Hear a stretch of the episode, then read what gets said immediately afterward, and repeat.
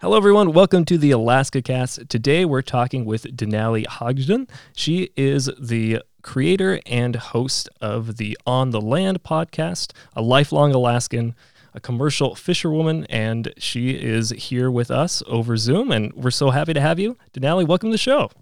Mm, Hajikadistan. And if you don't mind, I do like to give my own introduction as well. So, I would love Adet. Deenaalee Hodgdon, Adet Deenaalee Hodgdon to Ezra, Melinda Chase, Nong, David Hodgdon to Top, Githernus Egg, South Naknek, Yith Histan, Fairbanks, Listo. And in that introduction, I just introduced who I am, who my family is, uh, Melinda Chase and David Hodgdon, and the fact that I was from the villages of Anvik on the Yukon River and uh, South Naknek in Bristol Bay. And I am currently located in Fairbanks. Fantastic. Thank you, Deenaalee. Thank you for that. And welcome to the show. And I'm very glad to have you. Can you tell us a little bit about kind of just growing up in Alaska? What was your childhood like? Ooh. I didn't expect this question right out of the gate. Growing up in Alaska, you know, it's always funny to be getting this question as an Alaskan, and I haven't, I haven't gotten it from another Alaskan in quite some time, and so I feel like the dynamic has changed. I've actually uh, been away for school for the last five years in the wintertime, uh, and so quite a bit of my, you know, most recent memories are a compilation of being out in Bristol Bay in the summer fishing and then being on the East Coast going to school. But I've been thinking about my childhood quite a bit and especially coming back to Fairbanks in this time of coronavirus and uh, reflecting on the ways that this land has raised me and the relationships that I've had to this area. You know, we are currently in Fairbanks here on Lower Tanana Dene lands, and I just got back from a walk out up by um, Ester Dome, which I've had, you know, various memories there over the years. But yes, or yeah, yesterday I went out for a ski there, and I've just been, been walking up around the birch trees and the and the spruce and been reflecting on I think the like the intimacy that comes from knowing other um, non-human relationships in your life, and I've really enjoyed being around uh, the birch and the spruce trees because growing up, that's I was mostly outside. mm-hmm.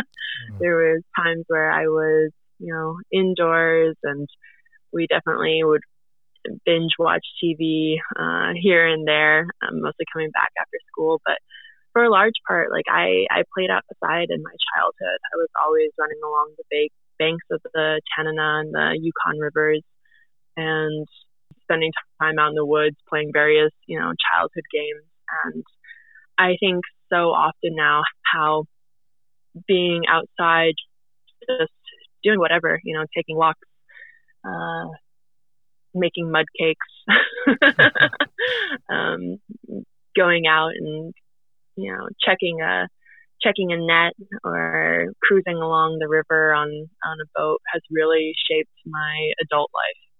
And so that's that's been a nice reflection coming home and I think communicating or figuring out how to communicate those relationships to to people that might not know the Arctic or not might not know Alaska and it's I think the intimacy that comes from from growing up in this land is something that's like constantly on my mind. So I I thank you for that that question, and it also is one where it allows me to to think forward too, um, while while remembering that past. Absolutely, yeah. Thank you, thank you for that very very thoughtful answer. And is that part of the reason, um, looking back and looking forward, is that part of the reason why you created the podcast on the land. Um, and for, for those that haven't listened to it yet, I, I really recommend it. It's it's beautiful. It's each episode is is really a story and, and it's weaved together so well. Um, why why was that something that you wanted to, to, to be part of to make? I think there's a lot of different pieces of the origin story of uh, on the land, and I am still discovering them as we as we move forward. And and on the land as a collective, um, it we have grown forward from a podcast, even in the short seven, eight months since our inception.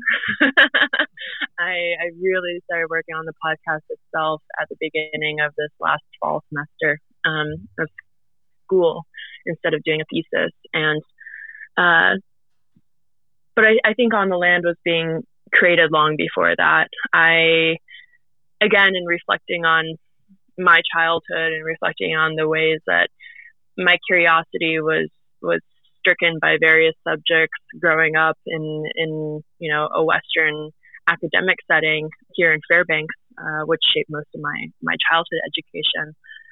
I was always drawn to like um, foreign like uh, what is it, foreign correspondent, like mm. being a foreign correspondent. I was yeah. always drawn to magazines because that is what we grew up with, or I grew up being exposed to in the village as well. Um, and and then I was always drawn to stories of us as as Indigenous people. You know, I am lucky to have been exposed to through with my mom um, in different curriculum or different different uh, resources that are out there, different books, different audio tapes that were our people telling our own stories. And I didn't see them necessarily in, you know, University Park's library or West Valley's library. Like these were these were gems that were kind of here and there in my mom's collection in some of the places that she worked at the University of Alaska Fairbanks. And so I think that that's where my curiosity for, you know, uh, being engaged with different types of communication styles really came from.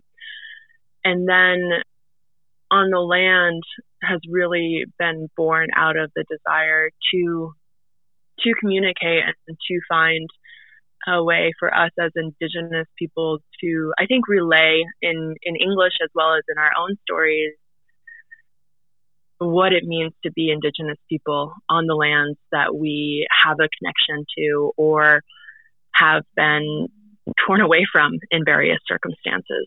Uh, you know, it was created to really discuss some of the issues that we face as Indigenous people in accessing our lands and being able to go out and hunt here in Alaska or go out and fish because there are mechanisms that are in place. There are legacies of colonization, and there is still continued colonization that has not allowed us that access. Um, and I feel like I'm going off on a tangent here, but I feel like it is all related to again that that origin story, if you want to call it, of Absolutely. of the work that On the Land is doing. Um, but at the same time, there's a reason it's a collective. You know, there's a reason that I I mentioned in our first you know full length episode that I have known from the beginning that I cannot carry this alone because our people have never carried our stories alone. We share them, you know, we share them with protocol, we share them with consent, we share them by ensuring that they are done in the right way and and they are they are protected if if, if our young people or our guests are not ready for a certain part of that story, you keep it until they are. And so I see my I see the work that we are doing at On the Land Media Collective as a way of telling stories in the way that we've always done, but really utilizing the technologies that we have and the the ways that we've been made to be contemporary indigenous people in order to again remember who we are and be able to be in conversation with that both at an individual level and then at a, at a community level as well absolutely and you touched on a, a lot of different things there but one thing that i something that you know has been present, I think, in in a lot of our lives as as Alaskans and nationwide. And um, how how was it leaving Alaska uh, for school, going to Brown University, and then for an internship in Washington D.C. Um, d- was that a shift? Was that was that a difficulty? Um, how how how did that feel? geez, Kuba, you've done your research. um, it's funny because, you know, going to a university as going to a university like Brown, um, which is an Ivy League that in many ways, you know, we, we joked while being at Brown that we don't, it, it's kind of an Ivy League, but it's kind of not because a lot of people don't know about it in the same way that they know like Harvard and uh, Cambridge and Yale and some of these other larger Ivy League institutions. Um, yeah, and I, I mean, I can talk about certain parts of it. You know, it wasn't to answer you sh- like shortly and succinctly. It wasn't easy. It was incredibly difficult. And would I do it again? Probably not. Um, I probably would not go back east for my education. If I could have done it again, I would have stayed on the West Coast and, and maybe even stayed in Alaska. Uh, probably a little bit less that one, but I, I would have stayed on the West Coast uh, because the East Coast can be very alienating, uh, and I use that word very intentionally. It, it um, as an Indigenous person, the East Coast is someplace that you can, and I, well, I can feel the the legacies of colonization there so deeply in my body um, because it was one of the first places of contact. Mm. And Brown was an institution that was built on stolen indigenous lands by the hands of enslaved African American people. And when you think about older institutions like that that have consistently not recognized the truth of their origins, um, it's a hard place to be. and it's a hard place to be when they are trying to shift. And yet, mistakes that really can be detrimental to young people um, that are growing and and learning and engaging in the world in new and exciting ways. Um, it's a hard place for those mistakes to happen at an institutional level. And so I'm thankful for my Brown education and I am incredibly grateful for the network of people that it has connected me to. That is ultimately the biggest gift that it has given me. And I'm thankful for the people that Brown has like brought together. And I'm thankful for the land and for the Narragansett and the Wampanoag people that I was able to, you know, have a little bit more connection to and who did me make me feel at home when I was able to visit them.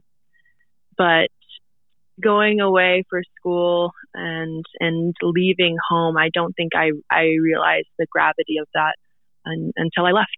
Uh, and so I'm thankful to be done with it.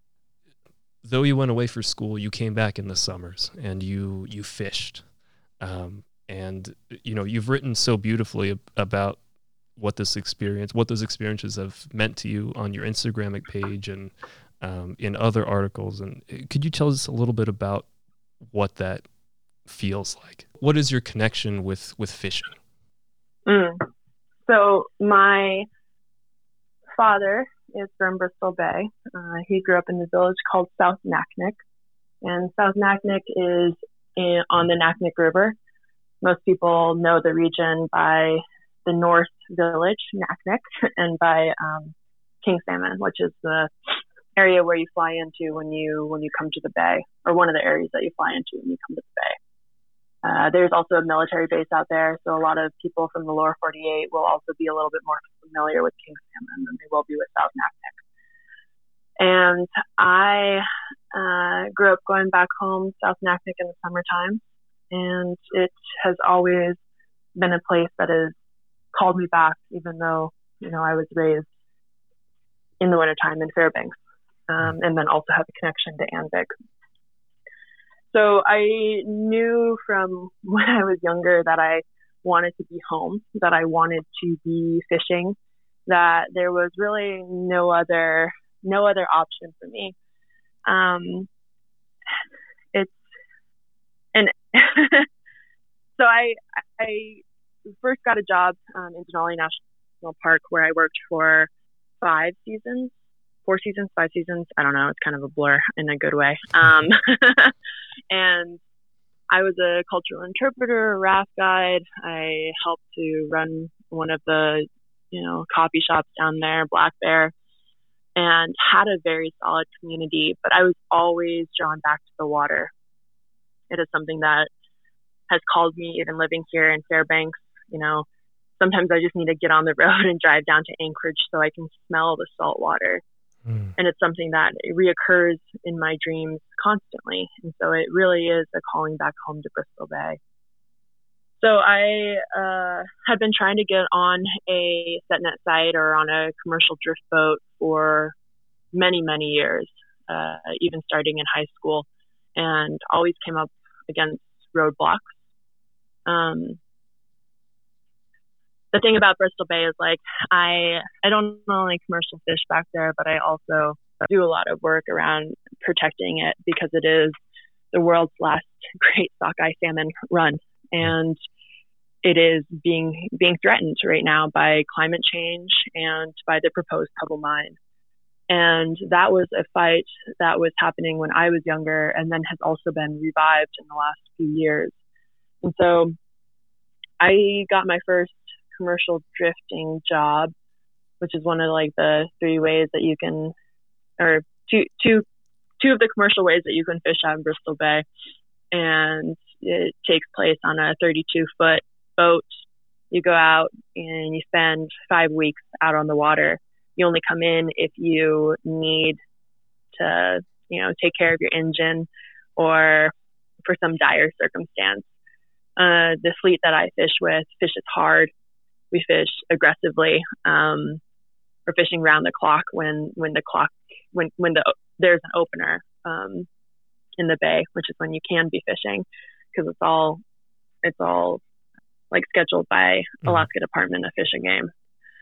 But so my first my first job out there was on a boat that it was a fun experience. Like they taught me how to long line which is going out for halibut. So I went out at the beginning of May and then I was able to go out for salmon season. And we ultimately on that boat didn't end up seeing eye to eye. And so I, I left, um, and was luckily hired by another boat the next season. And it's always hit or miss in Bristol Bay. I mean, it is, it's an industry. It's an industry that is in the market to make money. And so it's one that right now I have been going back and forth on on my relationship with because because times are changing and fishing for a, a commercial industry is a it's a very big choice that you have to make. And ultimately I just want to fish. And luckily my people have had a relationship with that animal for, you know, thousands of years. And so I right now am being called so much more to uh, just subsistence fishing, mm. to be able to fill my smokehouse with, to be able to cut fish on a daily basis when the fish are running, and to be able to have a freezer and a pantry that's stocked with fish so that I can feed my family and can be gifting that animal to other to other people as well, especially as we are facing the circumstances that we are facing with the coronavirus and the economic downturn that we will see after um, when and after we come out of like the virus uh, and it flattens the curve. Um, yeah. So I have a very again multi-layered um, relationship with with Bristol Bay and with fishing, but it is something that I enjoy that nobody will ever be able to take away from me. um, being out on the water and waking up in the morning, you know, apart from apart from the issues that I, I, I have with the industry and just kind of the politics around Bristol Bay right now, I know that some of my best memories in life will be waking up to set the net at 3 a.m. in the morning, right after solstice time when you are getting the most deepest of oranges and you know there's just a little bit of wisp in the clouds and it's either really windy or perfectly calm and flat. Uh, the Nushagak, which is the river that I fish out of right now, uh, and I port out of Dillingham, is expansive. It's huge. When you're out in the middle of the quote unquote river, it feels like you're out in the middle of the ocean. And being somebody that grew up set netting and on rivers, like on, on smaller interior rivers or on the Yukon, that wasn't that expanse of water was never um, I was never exposed to that until I went fishing. And I remember just being in complete awe my first year and thinking, wow, like I'm just, I'm just out here. like you were just out there on a 32 foot boat with just your crew and the next, you know, four or five weeks to fish as hard as you possibly can. Um, and then, and then your engine breaks down and then you get a storm and, and shit hits the fan and hmm. uh, you got to scramble. But I think that's part of what I love about it too.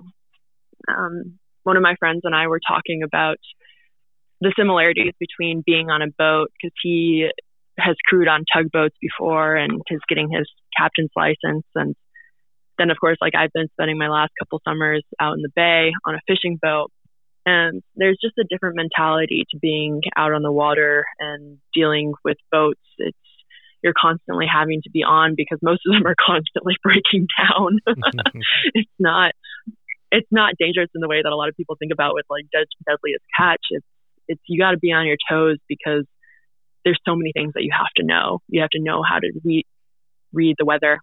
You have to know how to fix an engine or you know come up with some kind of uh, some kind of fix for a leak, which is what we did with school last summer. Um, and it's just a it's a precarious time where you're you're constantly on the edge, and that's kind of how it feels like when you're climbing as well. Um, you're just you're pushing yourself. You're right there, and that's uh, yeah, yeah. There's nothing like those two feelings. right. It, it, it sounds like like an adventure, um, and and along with fishing, I mean, you're you're a very avid, very skilled climber as well.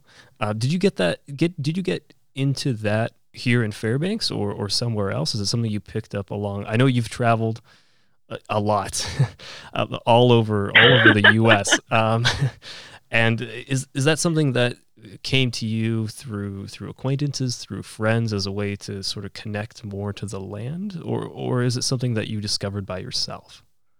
I would say a little bit of both. Um, I was actually first exposed to rock climbing through the SRC's like summer kids camp, nice. and I remember just like seeing the UAF wall and being like, "Dang, I gotta get on that." Um, like I have to figure out some way to like beyond those plastic holes over there. You know, it's like a little uh, five year old going to those summer camps um, at UA, University of Alaska Fairbanks. But again, this is one of the memories that came back to me this last fall when I was visiting home and I got to show my good friend um, Kiara and then Gabe. Kiara is um, she's a friend from Brown, and she actually was, just up here because she's supposed to be visiting for the One Health conference that was happening at the university, mm-hmm. and um, and has done like a extensive Arctic research as well. And then Gabe is crews out in Bristol Bay, and so I was able to go up to Angel Rocks with them, and then did a trip the following week with my sister and her partner. Um, and all of them had never, apart from Selena, my sister, had never been to Angel Rocks before. And so being able to see those tors for the first time with new eyes as an adult, and then we scrambled around on the rocks too, just brought up so much joy in me that I was, it was like I was recalling the joy that I felt when I was younger, scrambling around on those rocks because I was always trying to figure out, you know, different routes to get up, uh, one of the the smaller walls, you know, while not being harnessed in and not being on a rope and being like six, seven years old and just trying to play, just trying to like hide or or do things as much as you can. Again, push push the boundaries as much as I possibly could, um, while knowing knowing the dangers of what it would have been like to fall off of one of those Angel Rocks tors. Um, so yeah, it was a it was a place, or Fairbanks really was one of the places that I was first exposed to it, which is so funny because I I've now that I'm here, I'm like, oh man, where am I going to go rock climbing? but I'm sitting in my room right now and I have this nice like 45 degree wall and I'm thinking about putting up poles because it is something that I haven't been able to do as consistently. I wouldn't say that I'm a super skilled climber. Um, I have so much to learn, but it is something that I enjoy and something that I want to keep in my life because it keeps me physically and mentally active. Um, climbing can be such an internal and and community sport, uh, which you know I played I played volleyball at West Valley and always did team sports growing up, but climbing for me is very much like our indigenous native games where if you have a good community around you each one of you can coach each other on how to how to be better at the game you know how to move your body in in a certain way so that you are being more efficient with your energy and more in tune with your your mental agility. And so I I think that I, that's part of the reason that I've really been drawn to climbing. And then it also just gets you outside. It's one of the ways to know a place intimately. And like you mentioned, I, I have been very fortunate to travel around quite a bit of the United States or quite a bit of Turtle Island. And climbing and meeting other indigenous climbers has been one of the biggest gifts because they know how to be in relationship with the lands that they are climbing on. And that is that is an issue that many tribes face across turtle island is that a lot of climbers are climbing in sacred spaces. And those sacred spaces have been not taken cared for or stewarded. Um, in some of the proper ways. And so, one of the things that I really look forward to, and I know that we look forward to as Indigenous climbers, is just like spreading that awareness and spreading that knowledge and, and having conversations with our fellow climbers uh, that might not have been exposed to or have been educated in the right way under the Western academy and the Western institutions that we have here in the United States for education. Yeah, absolutely, absolutely. There's always I when I look at something like the the the outdoor industry, which is such a such a, a, a big thing, right, with so many different facets. I I've I've I've been thinking, many people have, but about almost the sort of extractive nature of that that some some people, some companies sort of approach the outdoors in, um, and I'm sure this is something that you've run into many times. But try not to spit out too big of a question. uh, too oh, open-ended of a question, but it, it, I'm sure that bothers you. But how how do we? What, what's a how how should people going into the outdoors approach their experience? Very open-ended, Kuba. it is, yeah, yeah, yeah. Um, and I actually, you know, I would love to be engaging with you in a dialogue, maybe more so for this conversation, because I know that you also have spent a great deal of time outside and grew up skiing. Like, I know, I know, like, I watched you as a young person doing volleyball, like excelling in in Nordic skiing, and that was something that I um, was always really unsure about, unfortunately, because I look back and you know, I, I'm coming back to Fairbanks this winter. Like, I got back in December and I was like, damn, I need to get a pair of skis. I need to get a pair of Nordic skis so that I can get out because that is the way that you can be outside here in Fairbanks, which is very Fairbanks specific, yeah. um, and kind of like flatland Alaska specific. So, you know, I would love to hear maybe a little bit about your relationship too with um, being outside, and then and then I can we can tag team it. Sure. Absolutely. Yeah. That's a thank you for for for inviting me um, to that. That's oh man. I so I've I've been cross country and downhill skiing since I was, you know, since I could walk essentially, since I was two or three years old. Um, and uh, my, my my parents and I we came here from uh, from Poland. Uh, we came to Fairbanks from Poland uh, when I was just a baby, um, and my dad and mom really they'd always loved getting outside. Poland is is fortunate in that it's a country that has basically every type of topography. So there's several mountain ranges, um, especially near the borders, and they would advent they would go into those mountain ranges and um, essentially it was one of the ways that they could connect with each other and themselves and, and, and some way that they could they could ground themselves and they always spoke about it with such such, such reverence and I think that was one of the reasons that they ended up moving to Fairbanks um, is is because it, it provided such access to to these beautiful places um, and we, we had skied um, ever since I was uh, tiny, um, and I'd always loved doing it. Um, and it was something that I I became pretty good at in, at some point in my life, and then a little bit later became pretty bad at again.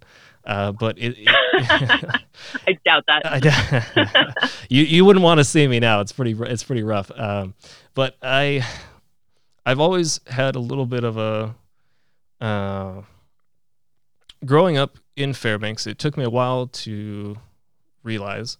Uh, I mean, the the school that we went to, uh, West Valley High School here in Fairbanks, had a nickname that I heard starting in middle school, uh, which is it was called White Valley. Um, and that, that was something that was whispered along the, the halls or said loudly in the halls of, of Ryan Middle School where I went to. Um, and coming there and um, being on the, the, the sports teams that I was, which was cross country running, cross country skiing, uh, and track and field. Uh, that's that nickname mirrored my experiences, and it, it really uh, highlighted people. I mean, um, it took me a while to see, but my co my teammates, they were white. I was white. Um, skiing is a great way to see the outdoors, but it's also an, it's an expensive sport. Um, it's it's not very accessible. It takes a lot of time, energy, money to fly, um, and to get ski lessons and everything like that. And um, of course, not not everybody on the team was, but I, my my experience with that has really um, evolved, and it's it's kind of now a, a, question mark, and I don't know how to approach the sport. Um, and as that was one of the first ways that I really um, went out into the world, um, that and hiking, which my parents and I continued to do. Um, I, I, don't know. I've, I've I, I, don't have an answer. I, I have many questions, um, and, and a lot of them seem to go into the direction that, uh, you know, being able to access the outdoors at all um, brings up many questions of, of, of, equity of who has the time to go into those spaces. Um, how are those spaces treated? Um, how is education about those spaces passed down? Um, and, and, there are a lot of barriers around, in my eyes, not just race, but but wealth and um, I don't know. It's something that I I have I have a lot of half baked potatoes about, you could say. Um, but that, that that's that's a bit of my ramble, and I'm not sure if I went anywhere, but I uh, I would love to to hear what you think, or um, yeah, just conversate. Yeah. I mean, first, you know, Hedrick Diston for recognizing the ways that West Valley did really uphold, I think, a lot of, you know, the legacies of, um, it just up, it upheld that legacy of being White Valley. Yeah.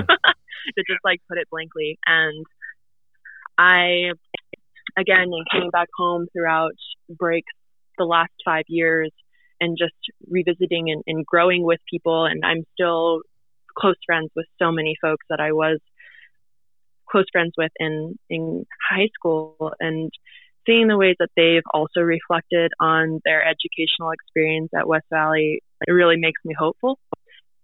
Um, because I, I do think people have been reflective of of the ways that it is a school that does not um, not form and foster a diverse community at all. Mm, yeah. Unfortunately, yeah. um, and and I think in many ways that there there are some demographic issues that were happening around the time. I mean, the west side of town is much more higher income because of the ways that the university uh, plays a role in in that being here on the west side of town, and that's getting very very Fairbanks specific. But yeah, yeah, there's I a, yeah. Go ahead. Oh, I was just going to say, yeah, many of the reasons that you just pointed to were reasons that I couldn't quite put my finger on when I was in high school, mm. but are the exact reasons why I did not feel comfortable being in those spaces as an athlete. And I wholeheartedly consider myself as an athlete. You know, I grew up didn't not really thinking that I could run, but I can run. Yeah. you know, I could run and I love to do it on the trail. It is something that I have been fostering a relationship with over the course of the last year more intensely. But I didn't realize that I was an excellent runner until I went to school and rowed crew at Brown and had to run. And then it was like, oh, hey, this could have been something that could have been very enjoyable. But West Valley's the way that running and the way that those communities are are meant to be engaged with. And this is i mean this is such a hard conversation to have because yeah. young people don't know what they know. They just see examples. And i think fairbanks in terms of its progressiveness is at least on the west side of town we are fairly progressive. We are fairly liberal. Um, but a lot of times they don't really want to get, engage in those race conversations you know, a lot of times I don't think most of my peers growing up realized like they knew I was native, but I don't think they really wanted to like recognize it. People didn't yeah. see me growing up in Fairbanks and, and see me going to potlatches. They didn't see me going to the tribal hall. They didn't understand why I ended up leaving West Valley because I needed to go to Mount Edgecumbe to be with other native kids because I didn't necessarily feel wholly welcomed at West Valley. Yeah. You know, um, That's, yeah, that, that, that so lo- lo- looking back at, um, the behavior as a, as a collective of just the, the structure and I, I'm not, I'm not surprised and I, I, am sorry. And I, I don't know, it is, it's a difficult conversation. I, I, I, I don't think it was something.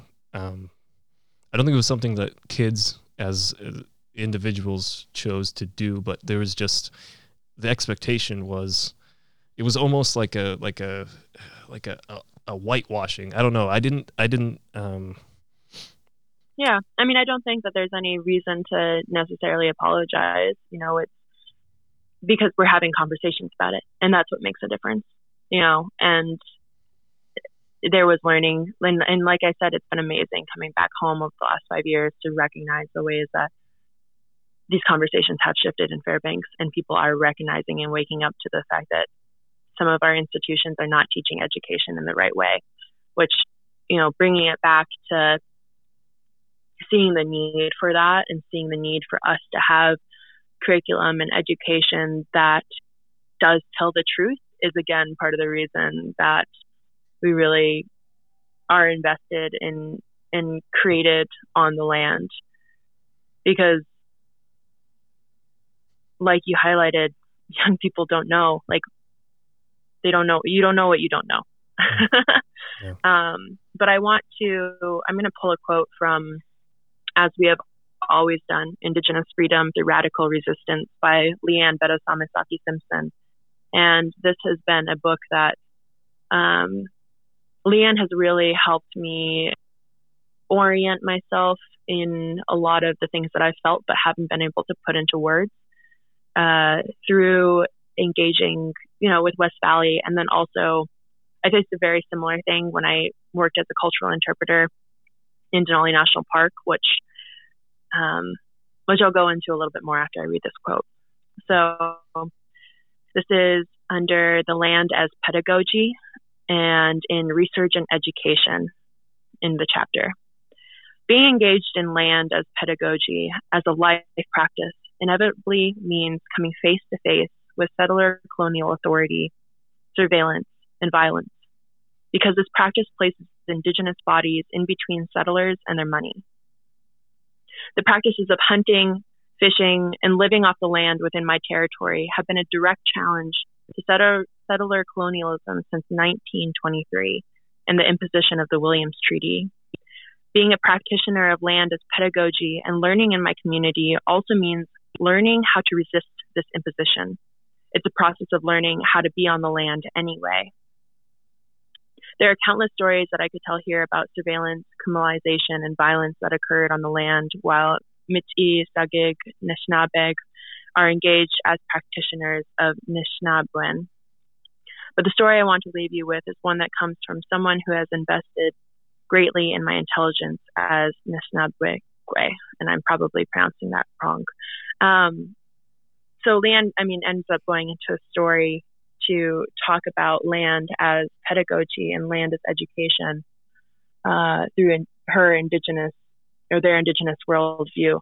But I kind of bring up that conversation around surveillance because, um, you know, surveillance and the criminalization of us being on the land because you were talking about the outdoor industry being extractive and it is. It is in many ways. It's extractive of experience.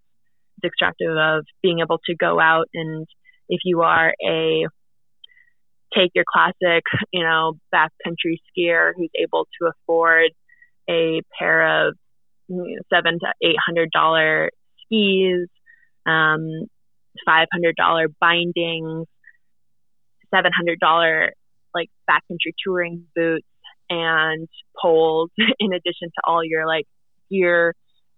It is expensive. Yeah. And yet you like take your classic white cis male who's able to go out and do that in the backcountry of the Chugach Mountains, well, that's not an experience that everybody's going to get. That's not accessible. It's not accessible usually because of the the finances that go into it. It's not accessible because of the education that it takes to get for avalanche danger. And it's not accessible a lot of times because of gas and time and the fact that in Alaska, you know, we are indigenous people are 14 around 14% of the population and we also have the highest um, levels of quote unquote poverty you know so as a young indigenous person growing up like i was exposed to skiing because my my mom was when she was younger which we are very fortunate for but that was through a tribal um, a tribal program mm which is again a whole nother story. But I'm I'm thankful for the the little slices of skiing that I got when I was, you know, six years old was when I was first put on a pair of downhill skis, and then and then a season that I got at Moose Mountain when I was 15. And then I wasn't able to pick up skis again until after I had my job commercial fishing, or after I had my job being a raft guide in Denali, which is a whole nother level of accessibility. Right. And so, you know, when I think about the outdoors as a as a extractive industry, I'm thinking about the barriers of entry that just come with gear and equipment and time and, and energy and and gas, which is of course like a, a fossil fuel, which brings us down and into the extractive economies of oil and gas. but I'm also thinking about the fact that, you know, we started off this conversation with how did you, you know, what what was your childhood like growing up? And like I said, my childhood was growing up on the banks of the river, making mud pies and climbing around Angel Rocks, not knowing that there was a sport called climbing, and you know, going out to fish camp and learning how to camp in a canvas tent that was really heavy. Most people would like talk about the ways that we went out camping and when we went out to go look for firewood in the fall time and bring it back home as clamping. You know, my mom wanted to be comfortable when we went outside.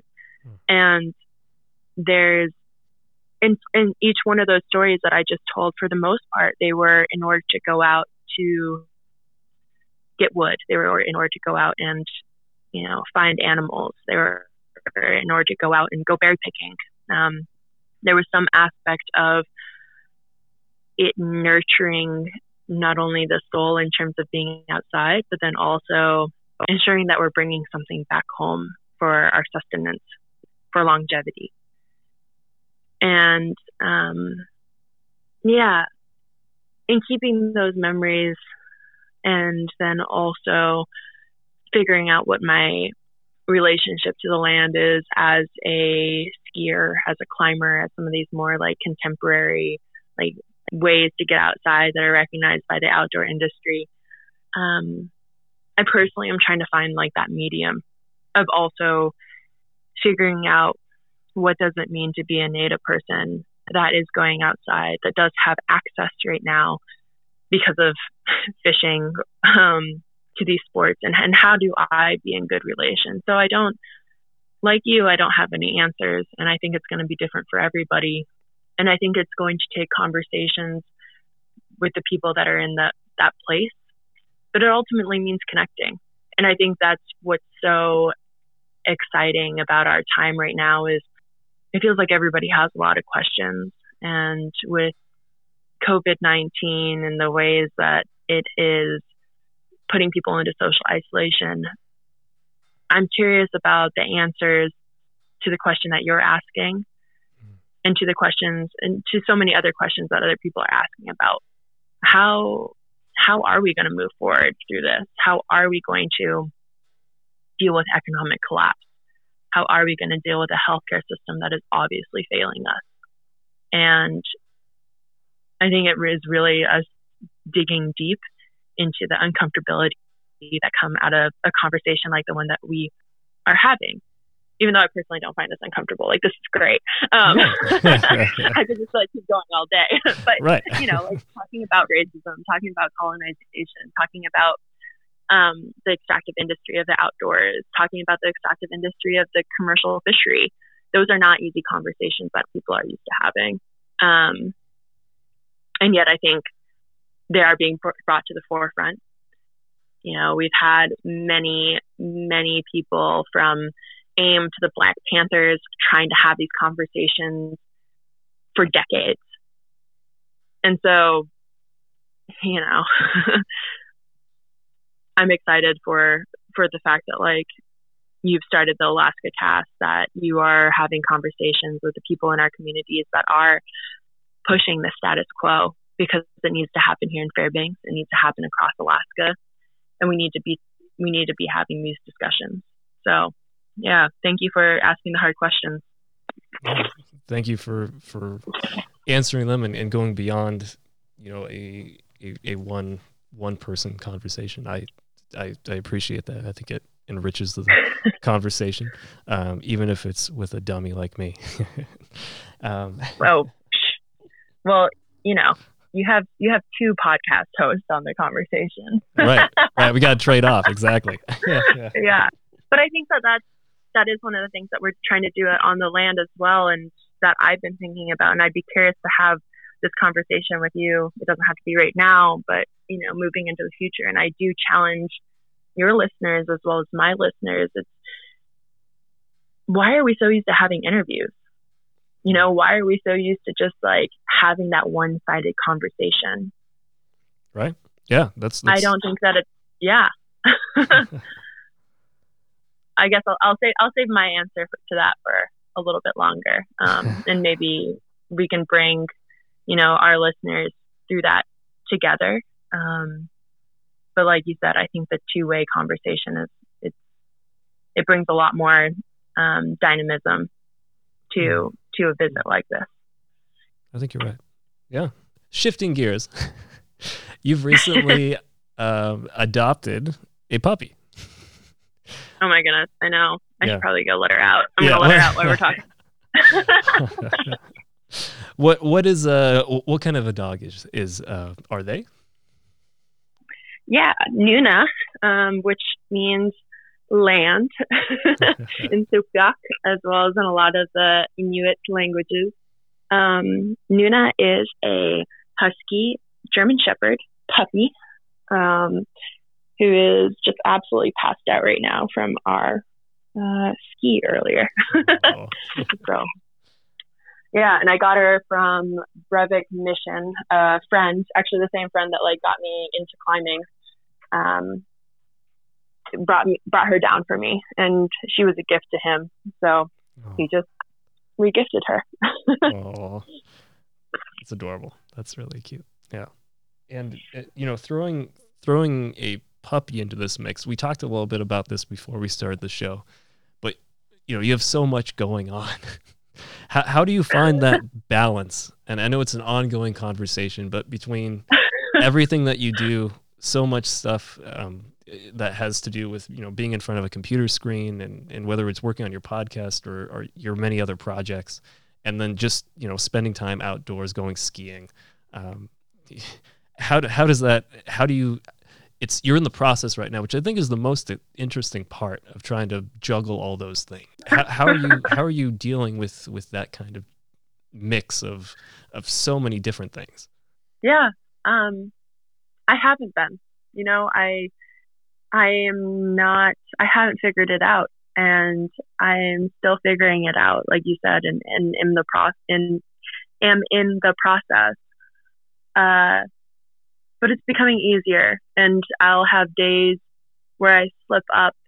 You know, I just had a, basically a three day stint where me and the team were working on, on the land and I was able to get in a walk with Nuna every day, um, which was great, you know. But apart from like walking and playing with Nuna in between my breaks and doing on the land, there was not much else.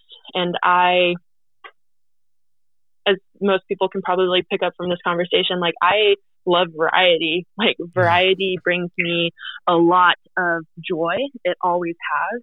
It's always been um, because I have so many interests and so many curiosities. Right. And I think I used to try to deny that quite a bit, but now it's like, all right, I am going to, and there's Nuna right now. like, I am going to find time to do them, and I am going to allow myself to like fully immerse myself in whatever activity that I'm doing, and that's really hard. You know, we live in such a time of multitasking yeah. that multitasking becomes the norm. But what happens when we are able to fully invest ourselves in in being just being absolutely present? And that's something that I've been sitting with for the last I would say more so in the last like year and a half, two years. Definitely within the last five years. Um, but it is it is a balance, and I've the sh- the short answer is I've been trying to slow down time. When I left on my this last road trip that I took in the lower 48 um, and across Turtle Island, visiting different relatives that I've gotten the chance to meet in the last five years, I had one intention in mind, and that was to slow down time because we do move too fast.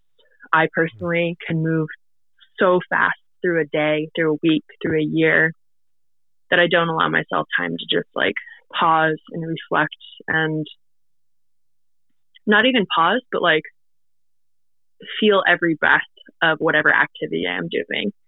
Mm. And it does take slowing down because it takes attention and it takes intention. Right. Um, it doesn't seem like our, our society really rewards.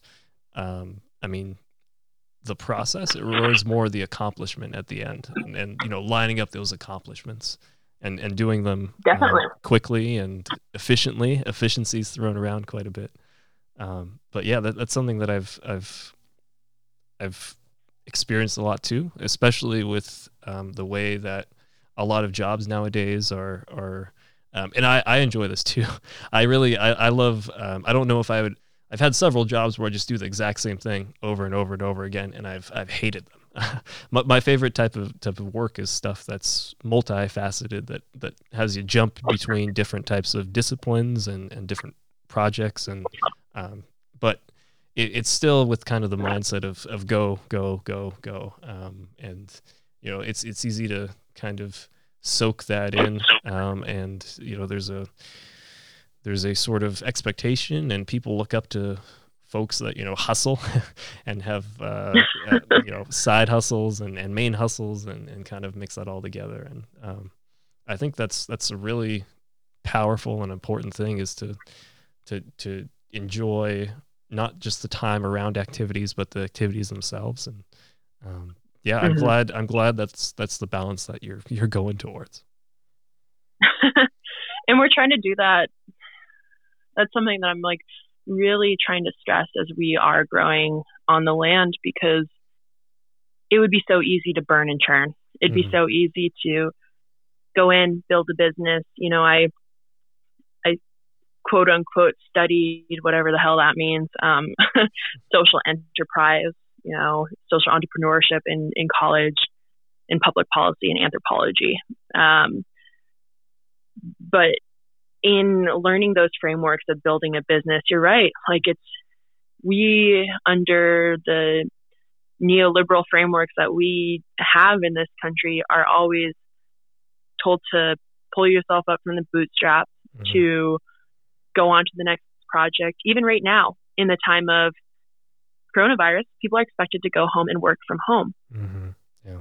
What happens when we are working from home and we aren't able to rest fully for when we actually do have to integrate into back into like society with one another and we're going to be facing the mental health challenges that come along with social isolation especially when people are only used to working constantly okay you've you've put an entire society into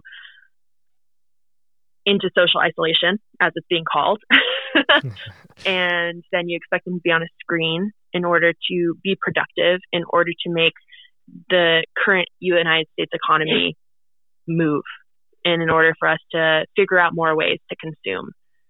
How is that sustainable? That isn't sustainable. That's not that's not what is going to feed people. That's not what's going to like allow people to rest. And so I think it is it is wholly about the process. If we are going to be creating organizations, creating collectives, creating quote unquote businesses in the in the future we have to learn how to slow down and and and produce and yeah i'll use that word too like produce quality produce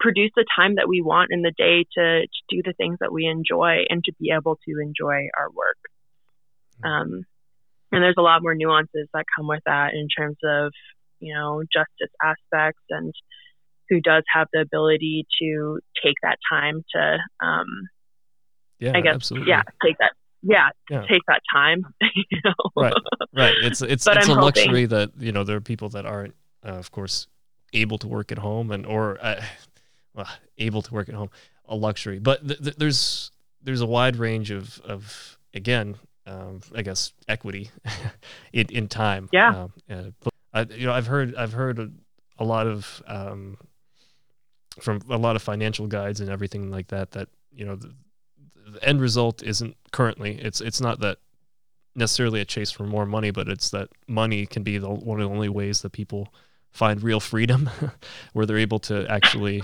sort of um, approach and um, kind of take take advantage i guess of all the of all the lovely things that the world has to offer but it's it's an exclusive thing um, and it's mm-hmm. yeah, it's it's it's troubling that that's the only re- only way really to get there is through you know hoarding wealth. Yeah, I I think if you I think if you're looking outside what you already have, then I would say then that's that's the experiences that you get, right? I think what I'm excited about is is people spending time hopefully slowing down a little bit and being able to observe the trees outside their window hmm. see how in Fairbanks they're moving more than they used to because of the higher winds that we're having due yeah. to climate change. Yeah. You know, like I think that there hopefully are, are ways that people are being forced to slow down right now. Um, that maybe they will recognize that the cash economy is not everything and that we do have the ability right now to to be moving into more equitable um, more equitable economies more equitable relationships with one another where healthcare workers the people on the front lines in the grocery stores don't have to be on top of things because we have fully functioning closed loop systems within our own communities. Um, and I think that's a that's a huge ask, you know. But you you wanted to talk on the topic of a just transition, and we just you know that's that's what our first couple episodes are about, and we just had we hosted that here in Fairbanks. You know, Fairbanks just had a conversation around a just transition, and so right now, what does it mean for us to be putting all of these plans that we've had. We're constantly making plans as a society. Mm. We're constantly coming up with policies. What does it mean for us, us to really believe in action wholly, wholeheartedly, and be able to support each other through that action in a just way? I don't know. yeah. I mean, I think we do. We have the blueprints of it. I think we have the blueprints of a just transition. There are already many organizations across Alaska working on it right now. And we have, you know, luckily we are a state that was only colonized fairly recently. You know, a lot of our, so many of our Indigenous elders do remember a time when they were on the trap line. My papa was just telling me stories like a week and a half ago when I introduced Nuna to him about his time running dogs. You know, we as Alaskans are used to living in relationship to the land, I think a little bit more than a lot of people across across um, Turtle Island. You know, at least people that are in the cities. mm-hmm. um, and so I think we have the tools, we have the mechanisms here in the state, and I think that would really allow us to to be and set an example for what a just transition can look like within a localized context um, across across many different places, across many different, you know, whether it's Turtle Island or um, or other parts of the world. Yeah. So so looking looking forward into the future um, of of Alaska, which you know you, are not going to have to guess it, but are you are you more um, optimistic, pessimistic? What do you think um, are you looking forward to what the future brings? Oh yeah, definitely. Um, I was just thinking about this the, the other night because my mom has always, she's always, she's always said like, oh, well, Deenaalee, you're always looking to the next thing. And then I was reading in, I think the Alaska Native Reader, about the fact that we are, we as Indigenous people are forward-looking people you know, the indigenous principles of a just transition talk about, and, and our elders across Turtle Island have always talked about the fact that we plan for seven generations ahead.